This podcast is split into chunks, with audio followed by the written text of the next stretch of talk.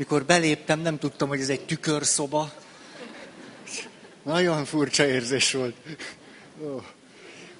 Minden esetre nincs kevesebb hely, sőt több, több ülőhely is van így, úgyhogy nem jártunk most ezzel rosszul, de vissza fogunk térni majd szeptembertől oda, már hogy én. Vagy oda, nem tudom, valahova, és akkor úgy leszünk. Csak most nem tudták gyorsan átrendezni a termet, mert délután más program volt. Ez az oka annak, hogy így vagyunk. Lehetetlen helyzetben érzem magam, mert ígértem, hogy próbálom legömbölyíteni ugye a családdal kapcsolatos megfontolásainkat, és közben pedig jött mondjuk száz kérdés. Cup nektek. Most a, a százba persze lehetett csoportokat találni, így úgy, amúgy. Próbálnék akkor a kérdésekre nagyon röviden válaszolni. Ez azt jelenti, hogy egy-egy kérdésre valóban röviden fogok reagálni. Ne is vegyétek ezt válasz számba, hanem egyszerűen csak valami reakciónak tekintsétek, ami úgy, úgy valamiféle megfontolás után persze, de eszembe jutott. Elnézést, hogyha itt nagy kifejtős válaszok nem fognak érkezni. És arról is letettem, hogy ezt a témát úgy ö, zárjam le, hogy aztán szeptembertől valami újba kezdjünk, ez lehetetlen. Tehát nem zárom úgy le, hanem emlékeztek, volt hármas megközelítésünk. A hármas megközelítés így szólt, hogy akkor milyen képességekre, adottságokra, ki munkált készségekre lenne szükségünk ahhoz, hogy tartós, és megelégedett kapcsolatban tudjunk élni. És itt három dimenziót néztünk. Hosszan beszéltünk az egyéni dimenzióról, és aztán a kapcsolati dimenzióról. És ahol most vagyunk, ez a kapcsolati és a családi dimenziónak a határa. Tehát a családi dimenzióra tulajdonképpen nem tértünk még rá. Hogy egy családi kapcsolat rendszerben élve milyen adottságok, készségek, szemléletmód, stb. kell, de azért állandóan beszéltünk róla. Ezért azt mondanám, hogy ott a határon állunk most, és nem akarok most már belefogni a családi kapcsolatrendszerre vonatkozó fontos adottságokra, készségekre, hanem maradunk akkor itt a határon, és akkor egyszerűen csak valahogy azért legömbölyíteni, egy-két még fontos új dolgot hozzátenni ahhoz, amit mondtunk, és aztán kérdések, válaszok. Tizenegyig vagyunk ma. Most menjen kipisilni, akinek az sok. Aztán bezárulnak az ajtók. Na, hát nyilván a kérdésekbe jutunk, ameddig jutunk. A mesével kapcsolatban, hogy azt valahogy lezárni, Verena Kast ír egy nagyon érdekes történetet. Mert ugye arra jutottunk el, hogy itt tulajdonképpen, amikor a király kisasszony szerelembe esik, vagy amikor a királyfinak kezd kialakulni egy mély barátsága azzal a szolgával, éppen egy ismeretlen világnak az elemei kezdenek belépni az életükbe. Persze, ahogy belépnek, főleg a király kisasszonyjál látjuk, hogy mennyire védtelen ezekkel az új késztetéseivel szemben, amelyek most már megjelentek. De ezekkel az új késztetésekkel szemben, amit persze a mese, amit férfiak mesélnek el egy férfi világban, hogy a nők tudják mihez tartani magukat. Tehát, hogy a mese... Ó, ez a, ez a férfi világ valakit megihletett. Úgy is van. Szóval, hogy a mese, persze, ezt a... Ezt a hát mi történt? Mi, mit csinálsz? Na, hogy, tehát, hogy a mese, persze a, a férfi világból születve és férfiak által elmondva, nyilván ezt a kifejezést használja, hogy az asszony bűnös vágyra gerjedt. Ugye ez a, ez a fényes része, az árnyék része pedig, hogy megjelent benne valami élet. Hogy egyáltalán szerelembe esett. Hogy egyáltalán valami úgy elindult benne, ahogy eddig nem. Ugye, ha a színét nézzük, azt mondjuk bűnös vágyra gerjed, ha a fonákját azt mondjuk, de hát itt valami élet azért most megjelent. És ezt a kettőt milyen nehéz összerakni. Ugye? Nagyon nehéz egyben látni, összerakni úgy, hogy, hogy egyik világ, másik világ se sérüljön, de közben a kettő együtt legyen. Hát nagyon nehéz ez. És Verenak azt elmond itt egy történetet, hogy a saját terápiás gyakorlatából jött hozzá egy férfi és egy nő, mind a ketten nagyon erősen protestáns vallásgyakorlók voltak, és A férfi öngyilkosságot követett el. És az öngyilkossági kísérletnek a hátterében az volt, hogy bűnös vágyra gerjedt egy asszony iránt, aki nem a felesége volt. És úgy próbálta megoldani ezt a helyzetet, hogy inkább önmagát ö, akarta elpusztítani. Ugye ez egy szélsőséges, de nagyon reális helyzet és megoldás ugyan erre a motívumra. És a terápiában nagyon érdekes fordulatok történtek. A nő elmondta, hogy ő hajlandó megbocsájtani a férjének ezek után. Két dolgot is, egyrészt ezt a halálos bűnt, másrészt pedig, hogy bűnös vágyjal más nőre tekintett. És a, a férfi pedig hát esdekelt a bocsánatért, és amikor ez ment, a helyzet még rosszabbá vált. Kripta hangulat uralkodott körülöttük. Az életet szinte egyetlen egy megnyilatkozás jelentette ebben a kapcsolatban, a férfi rettenetesen féltékeny lett a feleségére. A felesége többször elmondta, hogy hát én, hát te, te lettél szerelmes valakibe, hát én, én, teljesen fethetetlen vagyok. A terapeuta megfontolása erről az, hogy a férfinek az öngyilkossági kísérlet után könnyebb volt a feleségében meglátni valamilyen bűnös tendenciát, mint saját magában. Ezért inkább a feleségére volt féltékeny. És mi történt? Amikor ez a helyzet egyáltalán nem javult, és nem tudtak mit kezdeni ezzel a féltékenységgel, de az élet kezdett teljességgel kiveszni a kapcsolatukból, akkor egy váratlan fordulattal a feleség gyújt szerelemre egy másik pasi iránt. Maga sem tudta, hogy ez honnan vagy, vagy honnan jön. Mindenesetre ez megtörtént, és akkor már ezzel a témával jöttek, és hogy hát most akkor ez hogy van? A férfi mutatkozott nagyon megértőnek. Természetesen rögtön kijelentett, hogy hajlandó megbocsájtani a feleségének, amennyiben ezt a lehetetlen kapcsolatot felszámolja. És mi történt? Végül, hogy mind a ketten átmentek ezen a szerelmem, a feleség rájött, hogy tulajdonképpen ő nagyon szereti a férjét. A férfi pedig rájött arra, hogy már most ő maga is megváltozott attól, hogy egyáltalán szerelmes tudott lenni valakibe. Ő maga is megváltozott attól, hogy képes volt elengedni és megengedni, hogy a felesége is szerelemre gyújjon valaki iránt.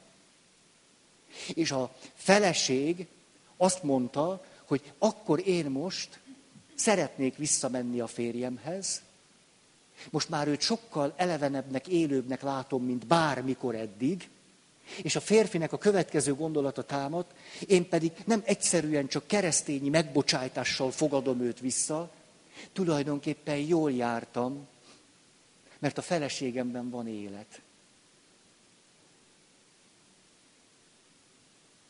De ahhoz ezt a nagyon sajátos utat be kellett járniuk. Mind a kettejüknek. Elég komoly árat fizettek érte. A férfi el akarta pusztítani magát, a nőnek majdnem teljesen szétesett az élete, minden, amiről, amit gondolt, hogy az életet hogy érdemes élni, át ő azt elkezdte nem úgy élni.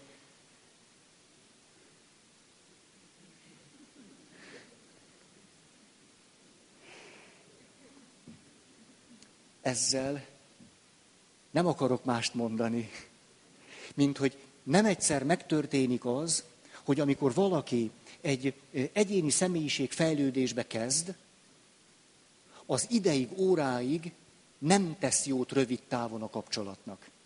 Nem tesz neki jót. Ezt ki kell mondani. Nem tesz neki jót. Olyan problémákat, nehézségeket, konfliktusokat szül, amelyek nem voltak addig a kapcsolatban. És hogyha mind a két fél neki lát ennek, ajjajjaj. De hogy éppen itt mondhatjuk azt ki, hogy milyen óriási dolog az, hogyha ezt előre látjuk, előre tudjuk, és ezért nagyon ragaszkodunk a kapcsolathoz is.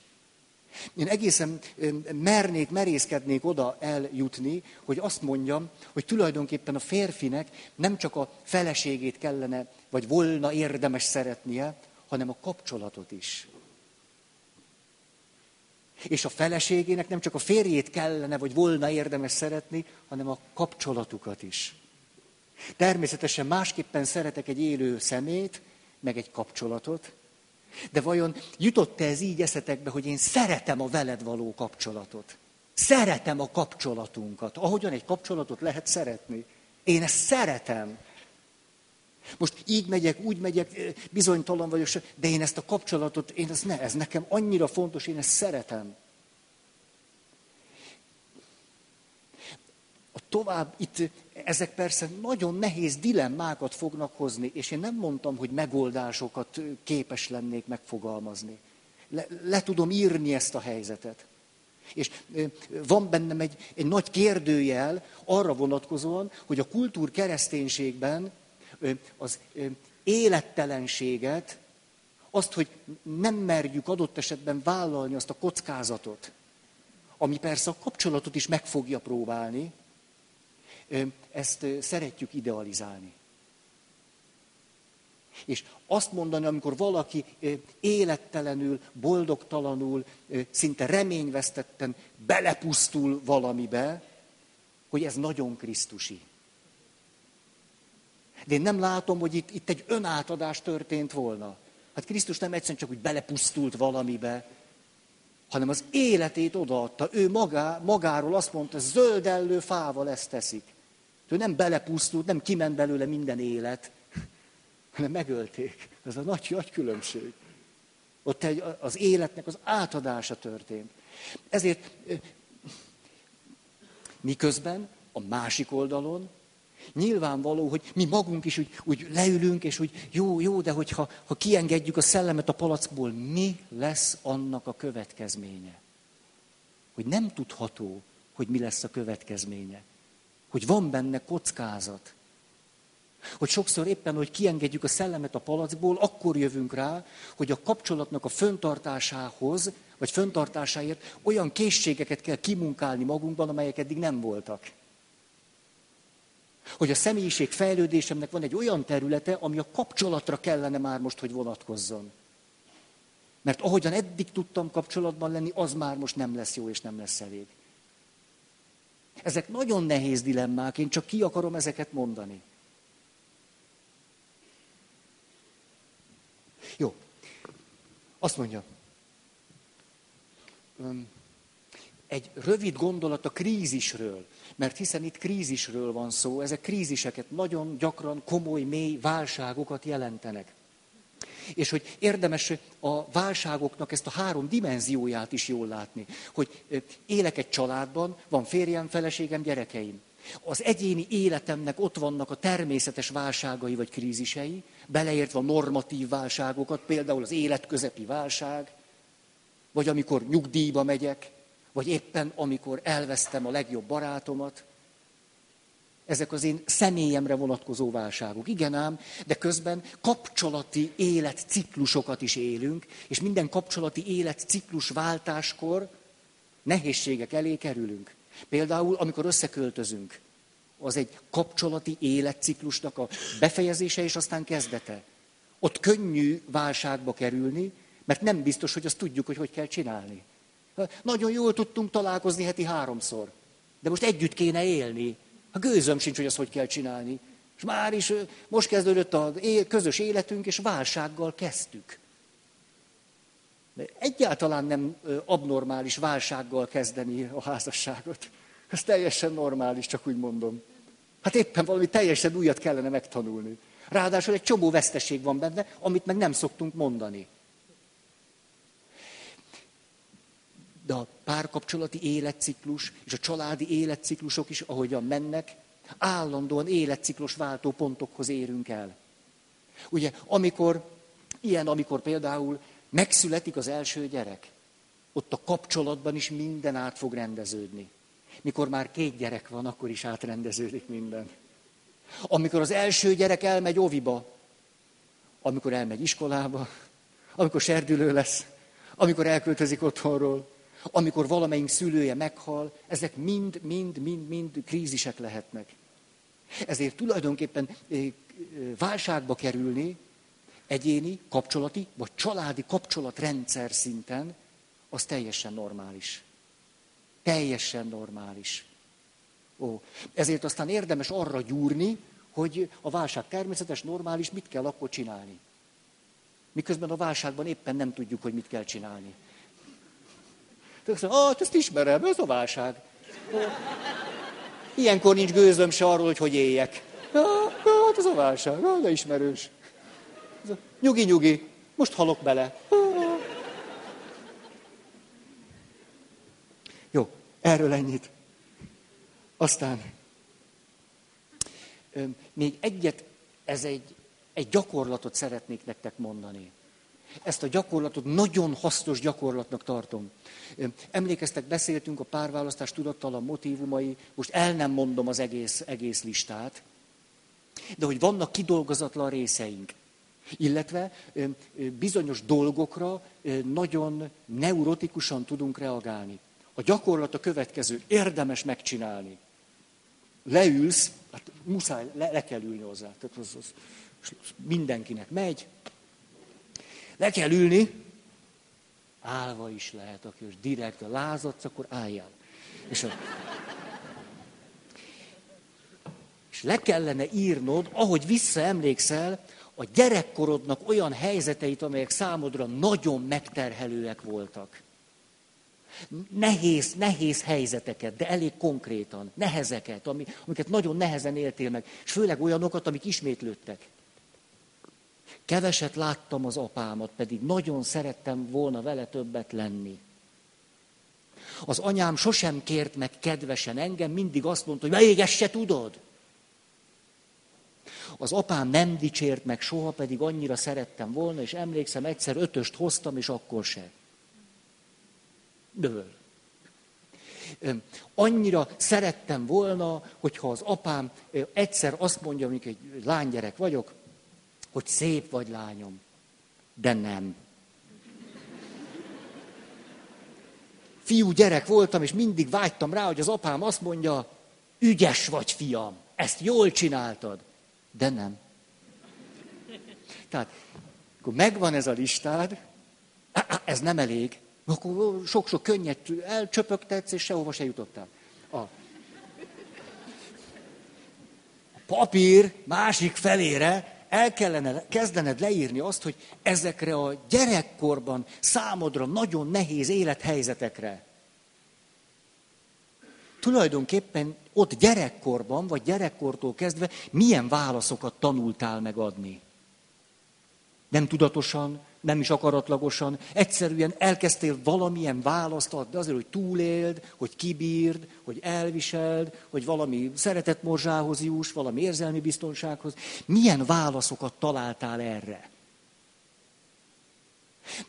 Saját életemből mondok egy példát. Öt éves voltam, a sztorit nem mondom már el, mert már annyiszor elmondtam, tehát ezért nem mondom el.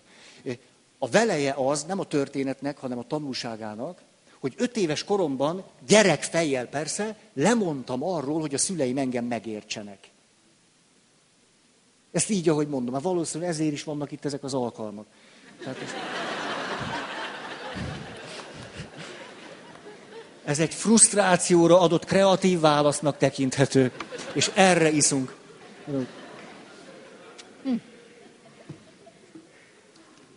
Lehet, hogy ezért szoktam néha megkérdezni, hogy, hogy értitek? Átment.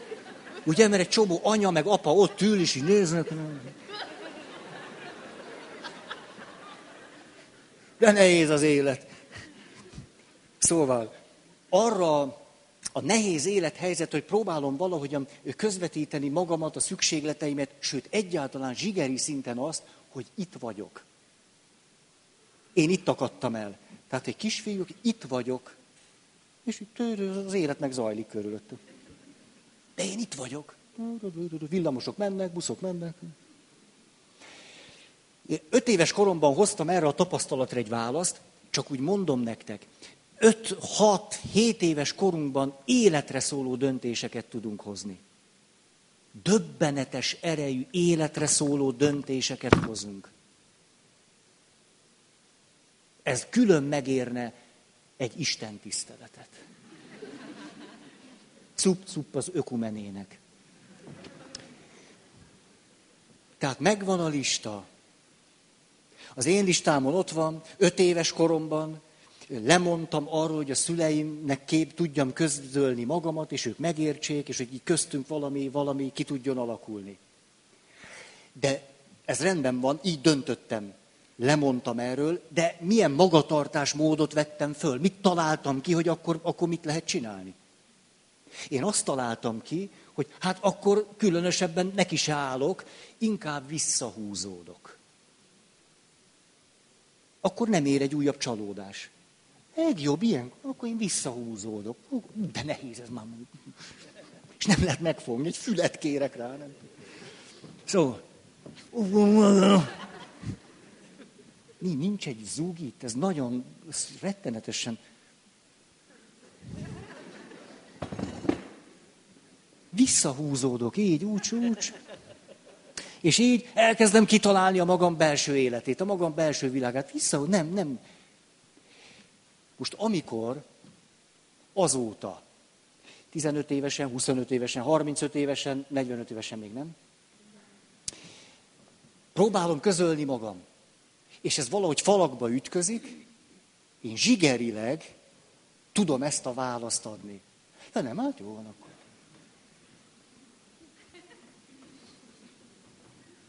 És akkor kész. Ha megírjátok ezt a listát, miért érdekes?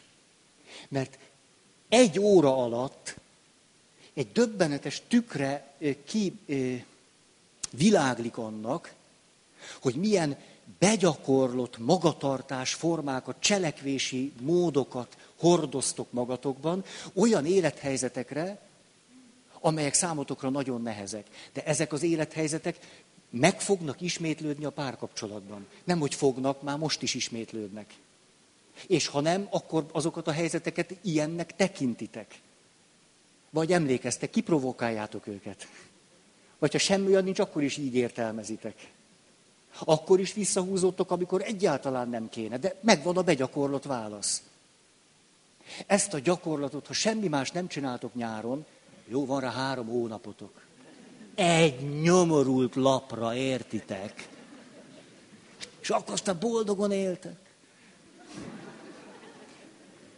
Nagyon érdemes tudatosítani magunkkal azt, hogy hol vannak azok a érzékeny pontjaink, azok a helyzetek, amelyekben zsigerből tulajdonképpen olyan válaszokat adunk, amelyek lehet, hogy ellehetetlenítik a kapcsolatunkat. Boldogtalanná tesznek minket. Ugye vissza-vissza csúszunk ilyenkor valami gyerekkori sérülésbe. De közben azért is megyünk ide-vissza, mert így megtanultunk élni.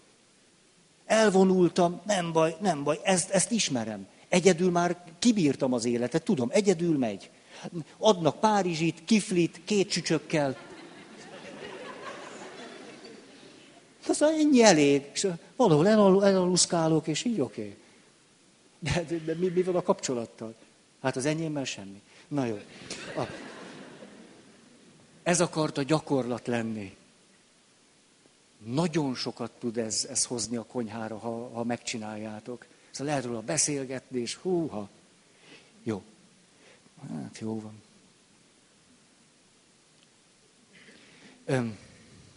Oké. Okay.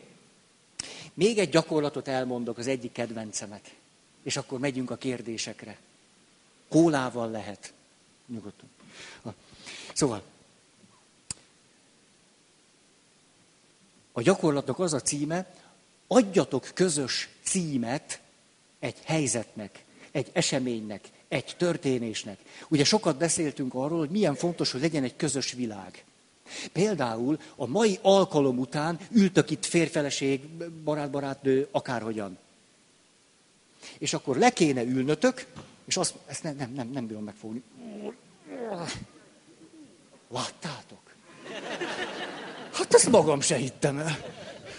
Szóval. Tehát leültök, és a következő a gyakorlat. Te mit mondanál, hogy a mai alkalom miről szólt? Adj címet a mai 1 óra 15 percnek. És az egyik őtök azt mondja, hát, mit tudom én, tájékozódási verseny a sötétben. Ez a... Másik ótok azt mondja, ennél rosszabb már nem lehet. És akkor ebből a kettőből alkossatok egy közös címet. Addig, addig nem fekhettek le, nincs vacsora, ameddig nem találtok egy közös címet. És az derül ki, hogy ültök, de ez egész jó volt. Igen, szerintem is. És már eztek meg alusztok. Na, na. Na, na. Hedonista banda. Sehol egy közös cím, ti meg ott már az illúziókban ringatjátok magatokat, hogy valamit közösen átéltetek. Hm. Na jó. Nagyon izgalmas gyakorlat és játék pároknak. Egy filmet megnéztek együtt, adjatok közös címet. Elmentetek anyósodékhoz. Közös címet. Nem könnyű feladat. Közös címet. Addig kell nyúzni, pofozni, míg ez egy közös cím. Azt mondja, igen, ez történt, ez, ez, ez ebbe benne van, ebbe, ezt el tudom fogadni. Jó. Mondjad? Igen. Mi igen? Egy példát? Jó, az anyóshoz elmegyünk ketten.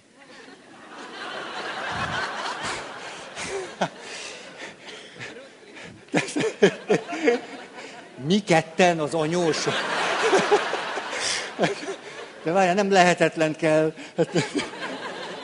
Adjunk közös címet ennek az el, el, első fél órának. Mi ketten. Te, hát te kezd, mert te...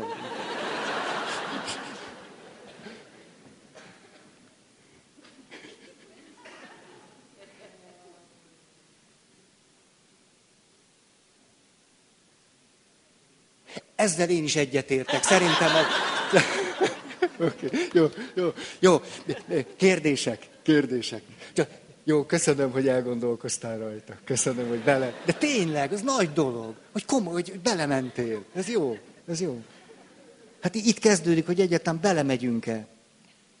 Na, nézzük. Azt, hogy olyan kicsi betű, most ezt nézzétek meg. Én nem vagyok normális, tehát csak így tudtam kinyomtatni, hogy le kell ülnöm és közel rakni, hogy akkor el tudjam olvasni. Azt mondja.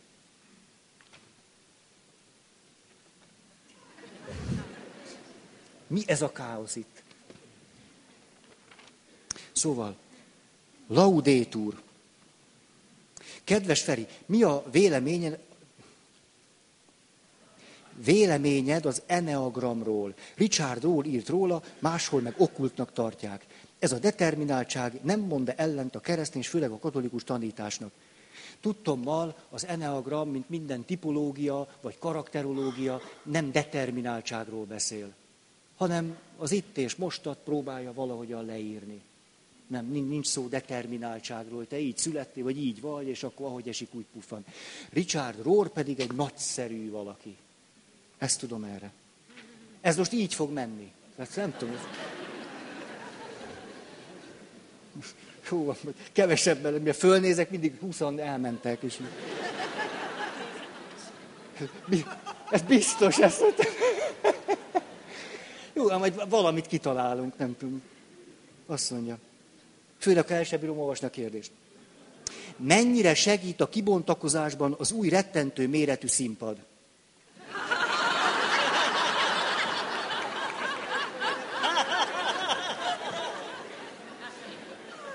Nem vagyunk egy közös világban, ez már most látszik. De, de mindesetre az a színpad, az roppantul inspirál. Nem, semmi retteneteset nem érzek benne, inkább kedvet, hogy belakjam. Nem, nem, nekem nem, nem rettenetes, de sajnálom, hogy nekem nem. Azt mondja, lelki ismeret, önismeret kapcsán épp legjellemzőbb hibáinkat, vétkeinket nem vesszük figyelembe. Mi a legbiztosabb módja, hogy valóban fölismerjük ezeket? Hát egyszerű dolgokat tudok mondani. Önreflexió. Önösmeret. Mi a nehéz benne? Hogy nyilván van bennünk egy teljesen természetes, érthető, normális énvédelem, önvédelem. Utáljuk, hogyha valaki az én képünket piszkálja Beleértve magunkat is. Nem szeretjük a saját magunkról alkotott képet vakargatni, ez szépen be van rakva, vitrin, hagyják azt. Tulajdonképpen, amikor mondjuk lelkiismeret vizsgálatot tart valaki, akkor történik egy olyan folyamat is, hogy ezeket az én...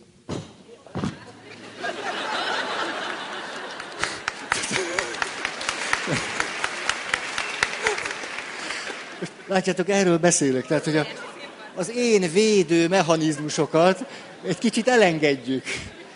Tehát kicsit megengedem magamnak, hú, egy picit ez most biztos fájni fog, vagy ú, öt percig nem leszek túl jól, ú, ötven percig nem leszek túl jól, ú, öt napig nem leszek túl jól. Ha ezt magamhoz közel engedem, ú, nem leszek túl jól, nem tudom meddig, nem leszek túl jól. Ez, igen, van egy ilyen ára. Van. Ezért érdemes ugye mindig megtalálni az önbecsülésemnek a forrását. Nem véletlenül a katolikus lelkiség azt mondja, a lelkiismeretvizsgálat nem azzal kezdődik, hogy milyen bűnöm van, oh. hanem azzal, hogy a Szent Lélek segítségét hívom. A Szent Lélek Isten erő terébe helyezem magam. A Szent Lélekkel valaki kapcsolatba kerül, most egy tudatos, nyílt, ápolt kapcsolat, az meg tud engem erősíteni. Isten teremtménye vagyok, az ő gyermeke, akkor is, hogyha gazemberséget csináltam. És ez bátoríthat arra, hogy elengedjek egy-két énvédő mechanizmust, és tudjak magammal zöldágra vergődni. Nagyon sokat segítenek a reflexiók. Nagyon jó reflexiókat kaphatunk. Még a rosszakon is érdemes elgondolkozni. Sokszor egy-egy teljességgel igazságtalannak tűnő megjegyzés is igazán komoly önismereti folyamatokat tud beindítani. Erre mondta egy pap ismerősöm, már nem él, de ez nem érdekes. Nem azért nem él, mert ezt csinálta. De emlegettem is nektek. Azt mondta, én a 25. vagy 50. papászentelésem aranymiséjén, az aranymisén Először is az összes ellenségemnek fogok köszönetet mondani.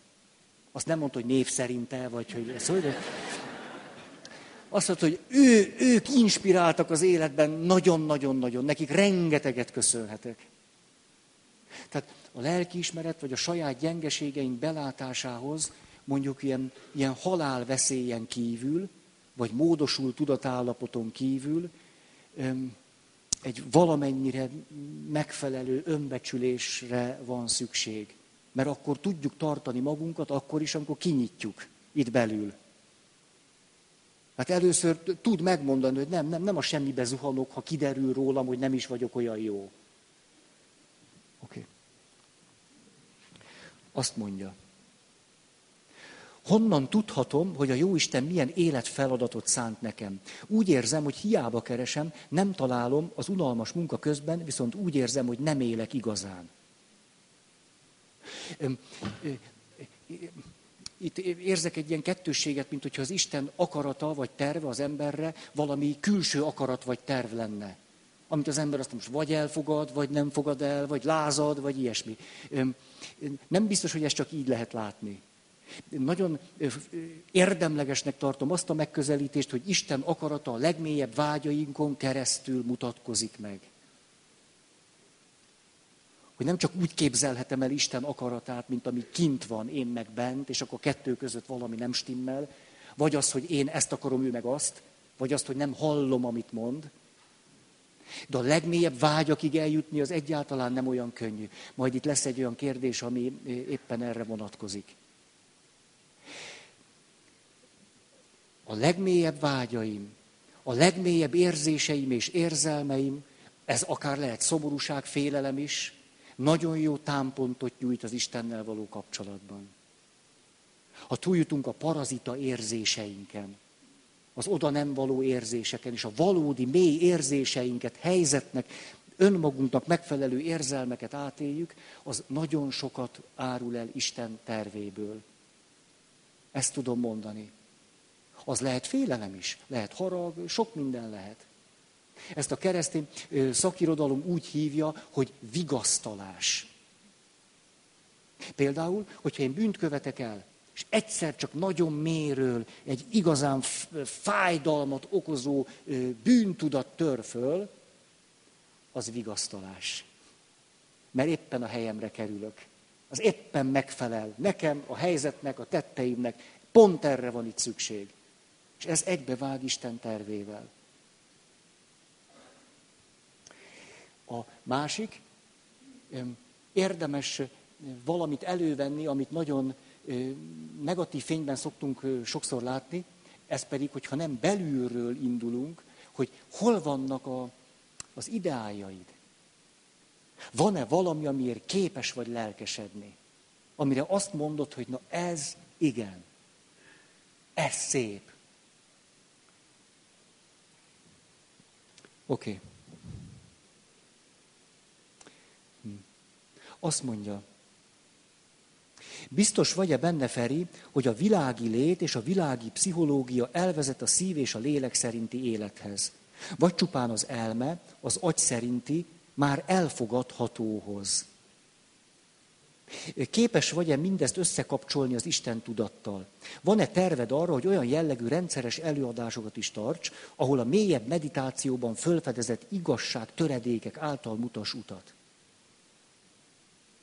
Ez nagyon érdekes kérdés. A, nem bontom ilyen mereven ketté a világot. Hogy, hogy ilyen világi, evilági lét, meg, meg spirituális lét. Jézus végtelenül egyszerű példabeszédeket mondott. Madarakról, akik csipegetik a magokat, szőlőművesről, végtelenül egyszerű történeteket. A Szentírásnak, az Új Szövetség, az evangéliumoknak 60% a sztori. Példabeszéd műfaj. Jézus, Isten fia, nem átallott ilyen, ilyen madaracskákról, magokról és egyebekről történeteket mondani. Én szerintem abban nagyon nagy spiritualitás van. Nem bontom ezért külön a kettőt. A, hogyha egy párkapcsolatról abból a mélységből beszélünk, amit a spiritualitás termékenyít meg, én szerintem az rendben van. Mondanék még egy, még egy gondolatot itt, hogy a kereszténységnek van egy óriási kincse. Ez pedig az, hogy nincs benne titkos tanítás. Ez egy hihetetlen nagyszerű dolog. A, a szavaimban, amikor férfiről, nőről, akármiről beszélünk, vágyakról, én a teljes valómban benne vagyok. Benne vannak az imádságaim, az elmélkedéseim, a szentmiséim, az ott mind benne van. És nekem nagyon gyönyörűséges az, hogy a kereszténység mi a kereszténység tanítása? És akkor fogsz egy szentírást, most csak fogod a szentírást, de ez itt van. És valami benfenteseknek. Vala, e, jó, ezt értem, hát ezt, ezt olvassa úgy a nép. Elitek kapnak el ilyen titkos cuccot. A kereszténységben egyszerűen nincsen ilyen. Én ezt lenyűgözőnek tartom. Nincs ilyen piramis, hívő, hívőbb, leghívőbb. Hívőknek ilyen öntyömpöntyömöt mondunk, a hívőbbeknek már egy kis misztika is, de csak úgy finoman, nehogy megfeküdj a gyomrukat. Nagyon hívőket meg beavatjuk a... Mi, nincs ilyen. Nincs. Be akarsz avatódni? Hát tessék, van víz.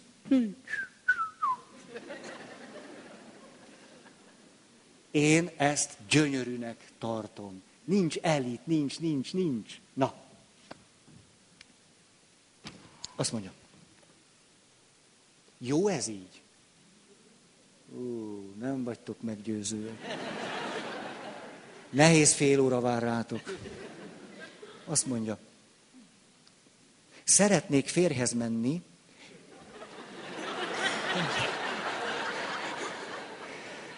Nem én mondom ezt. De eddigi barátaim közül egyikhez sem mentem férjhez, mert ők, mert ők nem akarták. De most, hát de, Ne, ne, hát... De tényleg ez olyan... Tudtam, hogy előbb-utóbb ez megtörténik, hogy valaki... De ugye, hogy, hogy valaki... Ez egy fontos kérdése valakinek, és mégis ez egy olyan nehéz helyzet. Hát aki a kérdést föltette, ne bántódj meg ezen. Ilyenek. Ilyenek. Ha segít neked a következő kérdésnél, neves te is majd. Tehát, szeretnék férhez menni, de ők nem akartak. Általában azt az indokot hozták föl, hogy ők nem szerelmesek belém. Mit tegyek? Két gondolatom van. Az egyik, hogy persze nagyon egyszerűen, hogy nagyon ismétlés szaga van itt ennek, amit mondasz. Hogy akkor három kapcsolatod volt, és mind a három fiúval úgy voltál, hogy egyik se volt szerelmes beléd. Ez vajon miért történik így? Engem ez nagyon érdekelne, hogy ez vajon miért történik így. A, a másik, hogy így fogalmaztad, hogy mind a hárman azzal az indokkal nem vettek el, hogy nem vagyok beléd szerelmes. De érdekel engem ez a szó, hogy indok. Ha ez volt az indok, szerinted mi volt az ok?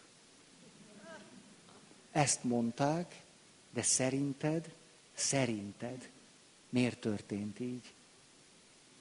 Nagyon izgalmasnak találom, hogyha úgy, úgy mész, mész, mész, és akár mi is jön elő, azt kimondod magadnak. Ez volt az indok, de szerinted miért volt így? Jó? Látjátok, így, így élünk. Azt mondja. A mese elemzésének első felében szó volt róla, hogy mind a fiú, mind a kislány életéből hiányzott a kidolgozott női világ, az anyai motívum. Elgondolkodtatott, amit mondtál, mondhatni magammal kapcsolatos fölismeréseket tettem. A kérdésem az lenne, hogy ha már az ember életében ilyen hiányok vannak örökségében, de legalábbis nőlétére erősen férfi világban él, a férfi világ sokkal kidolgozottabb benne, mit lehet tenni a női mutívumok megszerzésére és erősítésére. Először is érdemes ezeket fölfedezni. Nevezd őket meg. Tudod, hogy ez milyen forradalmi változást tud előidézni valakiben, aki a férfi világban él, és azt mondja, női motívumok. Kecses. A nem jóját. Ránézel a tiszacipődre, farmer gatyádra. Kecses.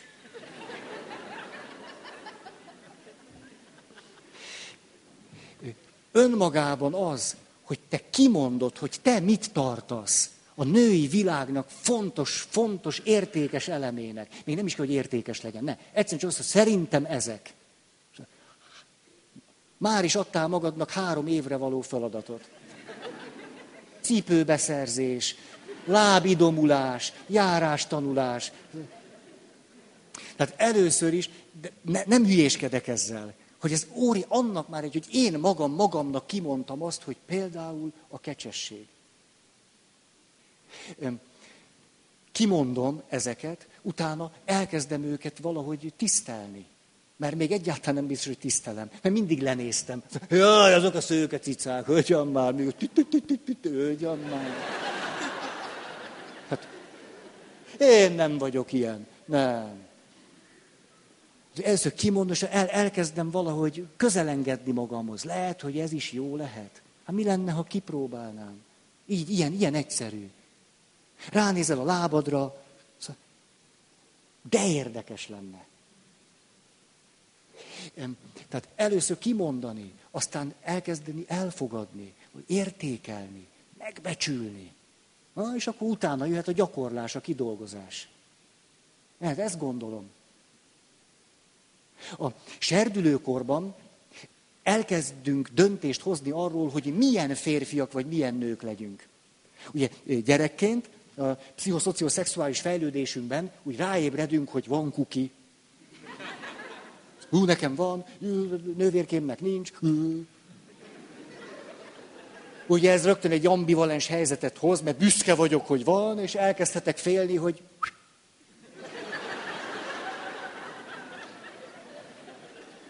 Lehet, hogy neki is volt valamikor, ezt nem tudjuk, hogy... Hát, hát, de, hát gyerek vagy, hát mit, mit, mit tudjuk mi, hogy az hogy volt? Hát, Néha susmorgott az anyával, hát ezt, ezt sose lehet tudni. Vagy ha rossz kisfiú vagy, akkor van a nyisz. Hát nem, erről nem esett szó, attól még ijesztő. Igen, ám, de az serdülő korban ezek az alapinfók már megvannak. És akkor hozunk döntést, hogy jó, most akkor Feri, na milyen, milyen férfi akarsz lenni? Van egy repertoár, motoros, intellektuál. Van praktikus kemény csávó, hol, hol, hol. És minden. Lehet, lehet, lehet, lehet. És hogy sokakkal az történik, hogy valamilyen okoknál fogva, serdülőkor végén végül is kitalálod, hogy te egy milyen, milyen űrge akarsz lenni, vagy milyen nő akarsz lenni, és akkor azt, azt, azt viszed végig. Közben a nőiségnek, meg a férfiasságnak egy egész repertoárja létezik. Ez óriási dolog, azt mondja, nagyon fontos, hogy én a sokféle női karaktert kidolgozzam magamban. A férjed is fog neki örülni. Fog.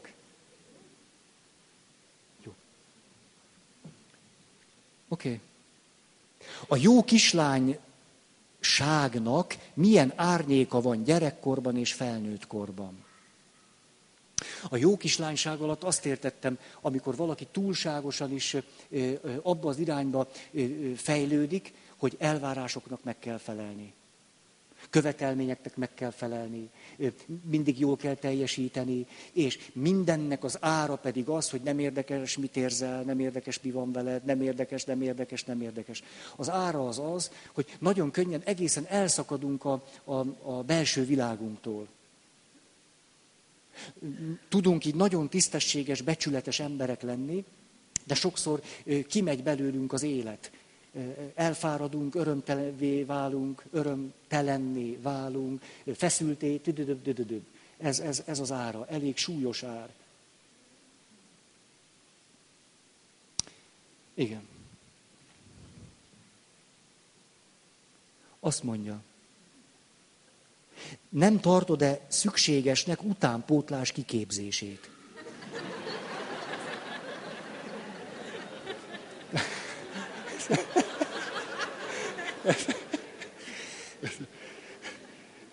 Hát tessék itt, itt, hát, ez, hát most csinálom éppen.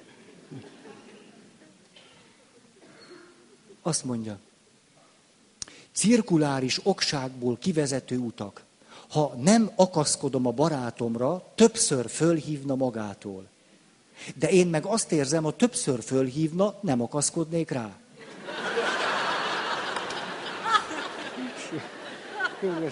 Köszönjük ezt az... Ez, ez gazdagító.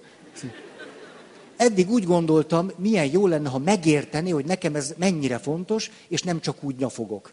De lehet, hogy neki is fontos az ő oldaláról. Ó, ez de nagy gondolat. Lehet, hogy neki is fontos. Ez csak egy egyszerű példa, de nem lenne rossz valami megoldási javaslat. Hívjak fel mást ő helyette, mikor úgy érzem, hogy nem bírom.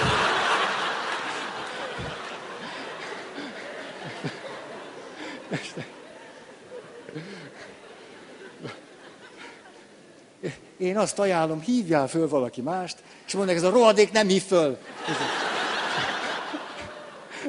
Jó, ezt most nem bírtam kihagyni. De, de hogy nagyon sok feleség jutott el arra a bölcsességre, hogyha valakinek mondani akarja az életét, akkor arra vannak a barátnők.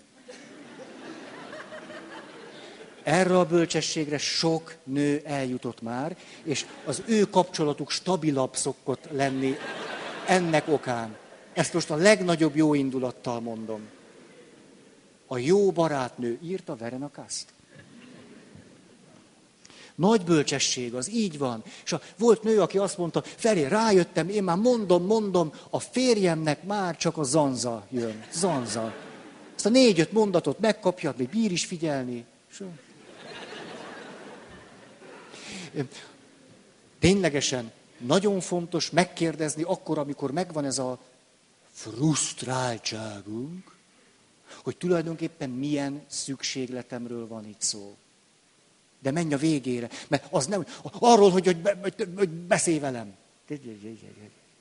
Ne, mondd meg, mi, mi, mi ez a szükséglet. Menj a végül, azt mondod, hogy na, emögött már nincsen már szükséglet. Azt mondja, tulajdonképpen annyira jó lesne, hogy valaki meghallgatna. Vagy annyira jó lesne, hogy valakinek mondhatnám. Vagy valaki azt mondaná, hogy, hogy menni fog ez neked. Na, Brünnhildácskám. Tulajdonképpen ez. Hát persze, hogy jó lesne, ha pont a férjem mondaná. Persze, hogy jó lesne. De most megkeresem azokat a legitim utakat, ahol ezeket a szükségleteimet ki tudom elégíteni. Legitim utakat. Sokkal jobb, mint a szamuráj kardot élesíteni két gyerek böfiktetés között. Meg, nem hallgatsz meg. Kill Bill. Majd.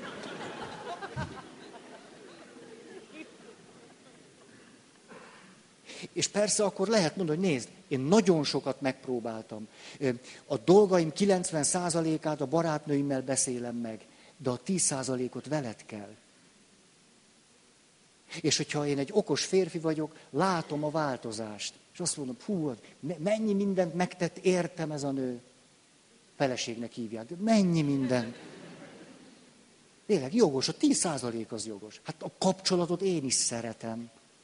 És te nagy dolog, hogy a feleségem tesz a kapcsolatért. Döbbenetes kutatások vannak egyébként, hogy olyat, hú, ez egy egész jó sodrom, de azt mondja, hogy feleségeket kértek meg arra, hogy szüntessék be a férjeikkel való kommunikációt. A kutatásnak a célja, a férfiak mikor eszmélnek rá, hogy a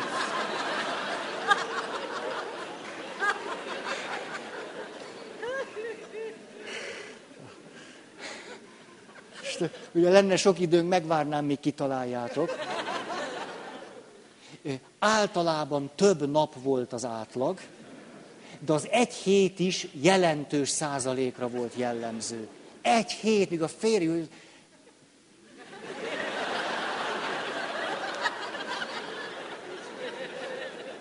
Egy hét.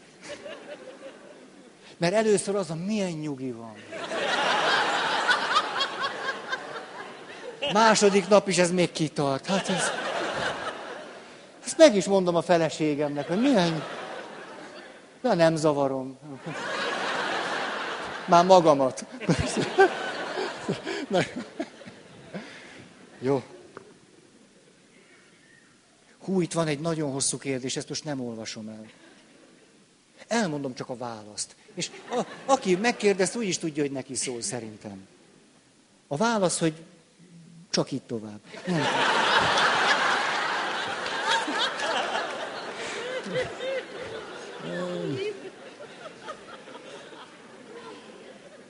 Na jó, komolyan.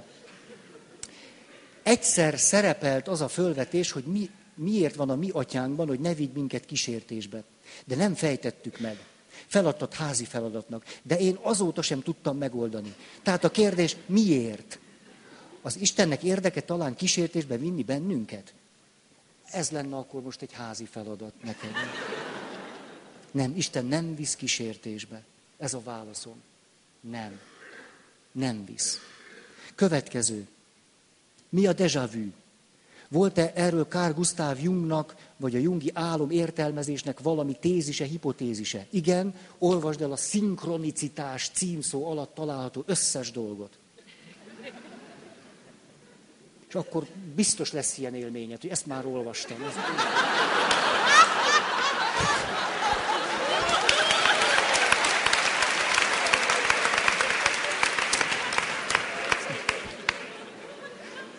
Károly, azt szeretném kérni, hogy a, így, kicsit kezd el fölemelni a kezet, ha már nagyon ciki vagyok, jó? Mert néha kipislant. Kettesben úgy, ahogy megy az élet, Társaságban párja megalázza, elmondja a bizalmas dolgokat is, nevetségessé teszi. Miért van ez, és mit tehetek? Hú, ez nagyon fájt ez a kérdés. A, az itt a kérdésem, hogy, hogy miért nem véded meg magad valamilyen formában? Tehát mi akadályoz meg téged abban, hogy a szónak most mondjuk így első megközelítésben bármilyen értelmében kiállj magadért, de elsősorban, hogy megvéd magad. Nekem ez a kérdésem erről, hogy mi, mi, mi az akadálya ennek. Mi, miért lehetséges az, hogy ezt veled ennyire meg lehet tenni? Szabad magunkat megvédeni. Következő. Mondjak fontos könyveket. Nepié a törékeny kapcsolat. Augustus Nepié a törékeny kapcsolat. Vagy Hendrix pár bajok. Tehát Nepié törékeny kapcsolat, Hendrix pár bajok, Virginia Satir összes művei, önismeretre például F. Várkonyi Zsuzsanna kötetei. Több is megjelent már. Ezek mind nagyszerűek. Mi az élet értelme?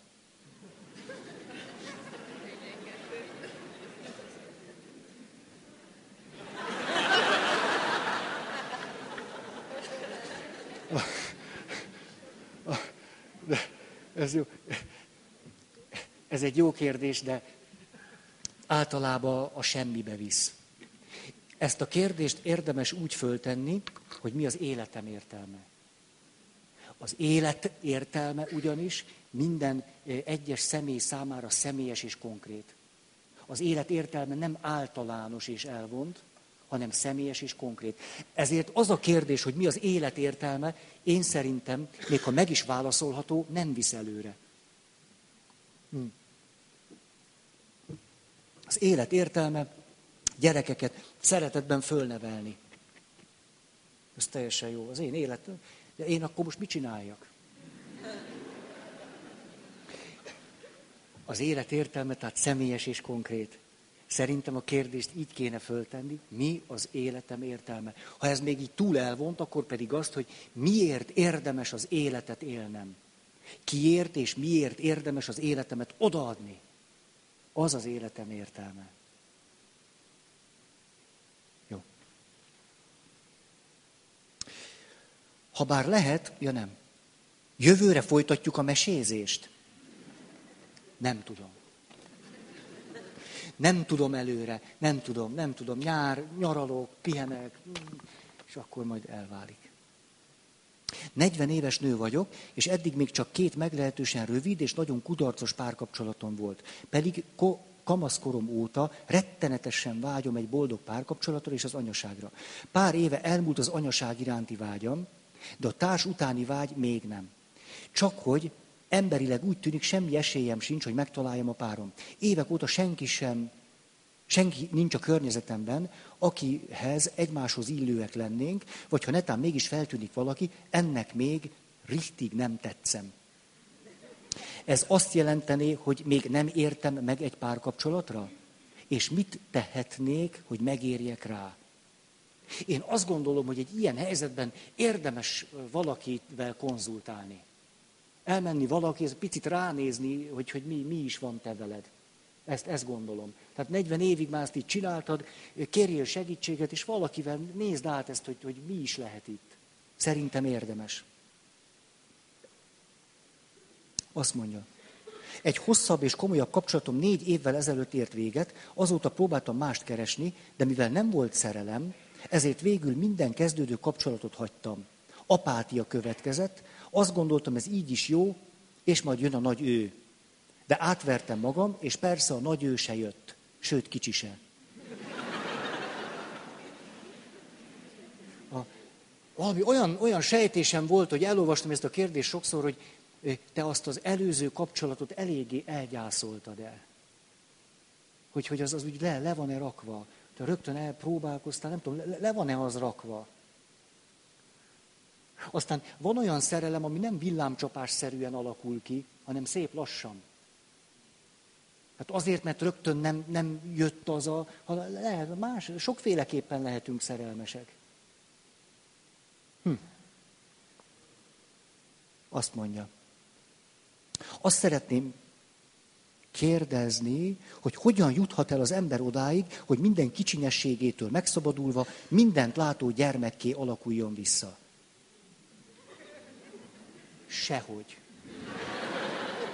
Nem. Az ember nem juthat el oda, ha engem kérdezel. Nem, minden kicsinyességtől nem tudunk megszabadulni. Én nem tudok legalábbis, ezért utat sem nagyon látok ilyet. A családból hozott viselkedési probléma megoldó férfi-női minták mennyire írhatók fölül tudatos tanulással, jobb minták elsajátításával. Nagyon is. Különben értelmetlen volna itt beszélni, megülni. Nagyon fantasztikus, sokat tudunk fejlődni. Idős korunkban óriási nagyot tudunk fejlődni. Csodás történeteim vannak, de nincs rá idő. Igen, annyit kérdeztetek, hát akkor így. Lehet-e elvárni azt a párunktól, hogy nézzen szembe a félelmeivel, és kezdjen el dolgozni rajtuk, amikor mind a ketten tudjuk, hogy a félelmei sok bonyodalmat és nehézséget okoznak a kapcsolatunkban. Lehet-e ebben a másik embernek segíteni? Vagy ez teljesen rajta múlik, és ha ő inkább menekül, megfutamodik, esetleg kilép, a szembenézés helyett, akkor azt nyugodtan lehet-e annak, annak jelének tekinteni, hogy ő nem az igazi. Én szerintem lehet a párunknak segíteni, ha nem várjuk el az eredményt. Lehet, sokat lehet segíteni. De azt problémásnak tartom, hogy azért segítek, mert föntartom ezt az elvárásomat, és most már vedd ész, hogy már most segítek is. Hát egyedül nem ment. Most én is húzom. Nem ilyen természetű. Beszéltünk erről, hogy természetesen egy kapcsolatnak, főleg, hogyha az egy valódi, mély, tartó, stb. kapcsolat, hát annak vannak föltételei. Ezeket érdemes az elején tisztázni. De aztán a kapcsolatban újabb, újabb és újabb elvárásokat támasztani, ez nekem mindig gyanús. Gyanús, gyanús, gyanús. Nem szokott jót tenni. De erről sokat beszéltünk. Az elvárások általában azt az utat futják be, hogy van valami szükséglet, ez a szükségletem nem elégül ki, beindul bennem egy rettenetes félelem vagy csalódottság, de ezzel nem tudok mit kezdeni, és elvárások formájában igyekszem magamon segíteni. De mindezt akkor úgy közlöm, hogy én már most nem tehetek más, neked most már meg kell változni. Ez azonban beindítja a tanul tehetetlenség köreit. Ugye minden rajtad múlik, hogy én boldog legyek, de te nem csinál semmit, pedig neked semmiből sem múlna, és egyébként ez egy minimális dolog, és mindenki beláthatja, hogy ezt meg lehetne értem tenni, és ha szeretsz, akkor ezt megtennéd értem, és akkor nem teszed meg, akkor nem szeretsz, akkor mindek legyek veled.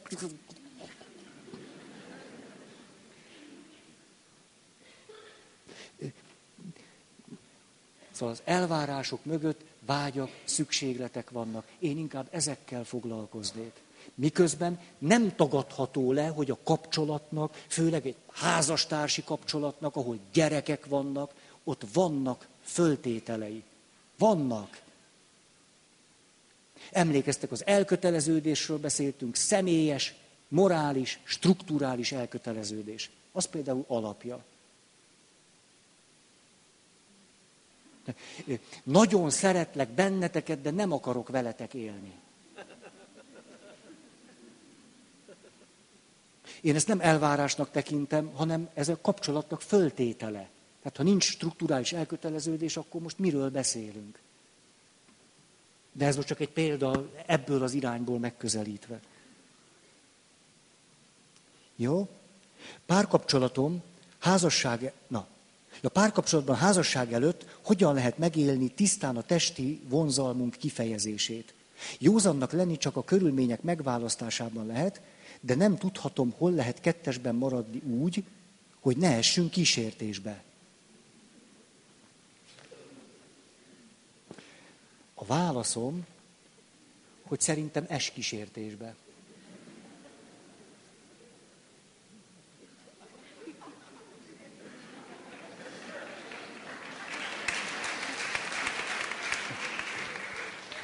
Én nem azt mondtam, hogy bűnbe, kísértésbe. Hát ha te a szerelmeddel négy szem közt maradsz, évek óta együtt vagytok, és készültök a házasságra, es kísértésbe. Jó jel. Ez a megkülönböztetés elérkezett hozzátok, ugye? Hogy ne bűnbe, kísértésbe. Jó. De szép is az. Majd meg döglök, érted? Az, az jó. Ez jó. Ránéz a nő a férfi, és látja, hogy a férfi... Ez rendben van. Jó. Hoppá. Össze-vissza kevertem.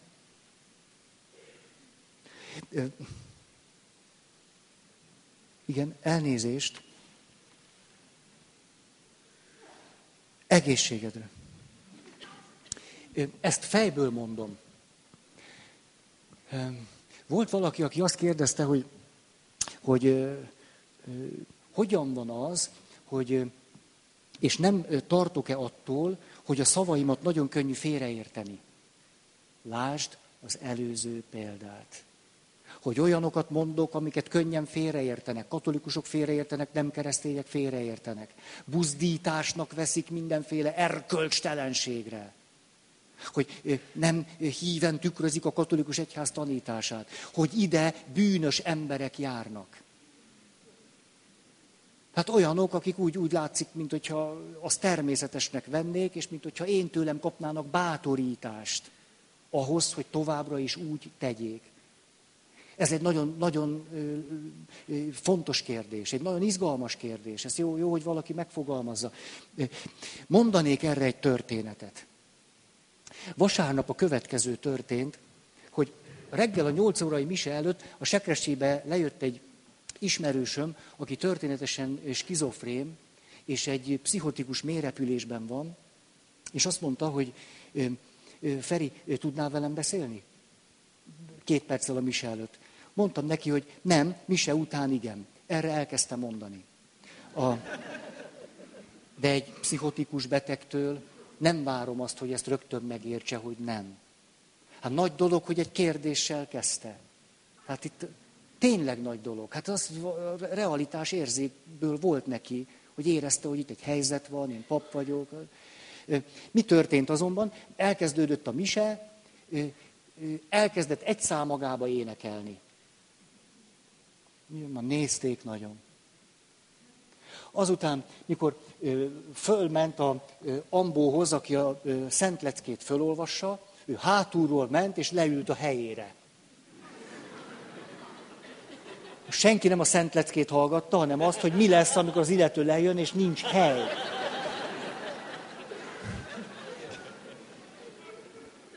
Majd pedig, amikor elolvastam az evangéliumot, ő mondott egy alleluját, majd pedig följött egészen hozzám, és elkezdett velem beszélgetni.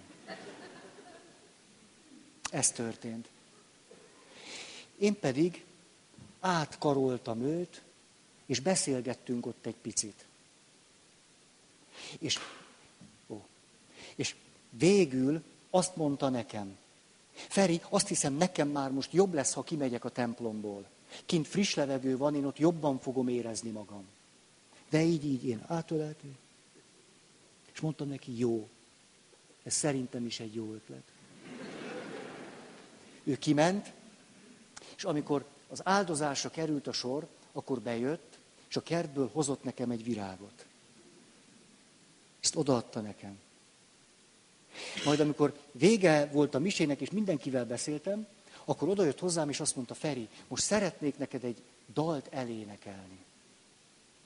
Én ezt a dalt meghallgattam, nagyon szép volt. Ezek után két csoportba tudom osztani azokat, akik hozzám jöttek, reflexiókkal, hogy ők mit éltek meg. Így volt, ahogy mondom. Az egyik csoportban azok tartoztak, akik azt mondták, Feri, ez szép volt. Most... A másik csoportban a döbbenettől, a fölháborodástól, a, a, a, a botránytól izzó tekintettel, hogy ez már aztán mindennek a teteje. Itt egy közösség akarna ünnepelni. Hát e, ilyen nincsen, hogy, hogy te e, a vasárnap a Szent Mise közepén, ahelyett, hogy elkezdenéd a beszédet, itt beszél négy szemköz, fél percet beszélgettél valakivel. Hát ez hova fog vezetni? Ez mi? E, e, tehát, tehát ez már minden határon túl van. Hát, hát egyetlen egy emberért, most 300 ember ott, hát beszélgetnek, hát beszélgetnek. A mi papunk most beszélget, a Szent Mise közepén neki áll beszélgetni. Hát, hát szerintem mind a kettő érthető. Én ezt egy a kérdésre vonatkozó szimbolikus válasznak szánom. Mert lehet olyat, hogy kiállok, és azt mondom, skizofrének menjenek ki. Hát már csak azért, mert az, hát felelős vagyok, jobb a biztonság.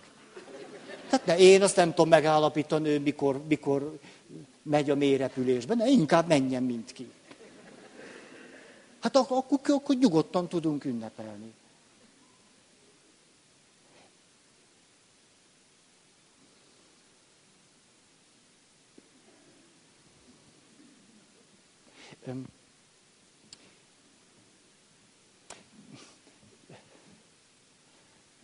Elmondom egy másik megrázó élményemet.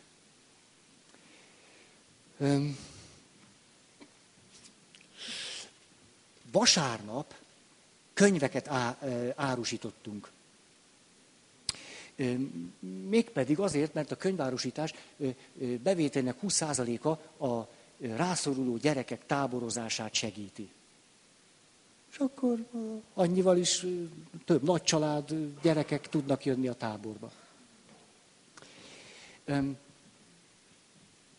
Ilyen árnyalt kínálatot próbáltunk összeválogatni. A nyolc órai mise után elfogyott egyetlen mise után 35 darab olyan könyv, ami kifejezetten párkapcsolati téma. Párkapcsolat, család, 35 ilyen. Ott voltak második János Pál pápa könyvei. Gyönyörűek. Nem kívül, belül. A test teológiája, férfi-nő, a szerelem. Egyet vettek meg. Egyet. Most avatták boldoggá. Hát ez se. Engem ez szíven üt. Egyrészt azért, mert én elolvastam második János Pál pápának a könyveit, és hát csodálatosak. Gyönyörűek.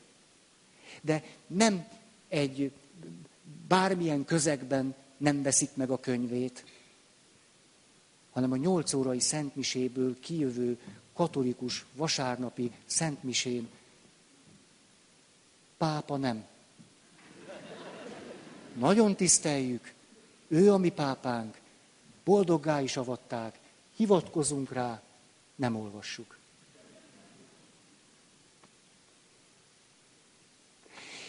Ez is egy szimbolikus válasz. Gyakran úgy érzem magam, magunkat, de hogy ö, olyanok vagyunk, mint az a valaki, aki az egy talentumot elássa. Biztos, ami biztos. Na, nagyon nekiállunk vele, így, még, még valami, valami, bajba kerülünk, még valami, valami. Erre azt tudom mondani, hogy én szoktam tévedni. Képzeljétek, szoktam. Szoktam. Még bűnöket is elkövetek. Nem esik jól ezt kimondani. De ez megtörténik. De hogy azt a talentumot én nem egyszerűen nem akarom elásni. Akkor se, hogyha, hogyha az támadási felület, vagy félreérthető, félreértelmezhető, akárki, akárhogy hivatkozhat rá, bárhogy lehet értelmezni, kiragadni. E, ezt tudom erre mondani. Hogy azt a lányt a templomból nem zavarom ki. Egyszerűen, egyszerűen nem, nem, nem, nem. nem. És hát ezt, ezt tudom erre. Ezt, akkor, na, így vagyok ezzel, cuppantom a búrátokat, befejeztük.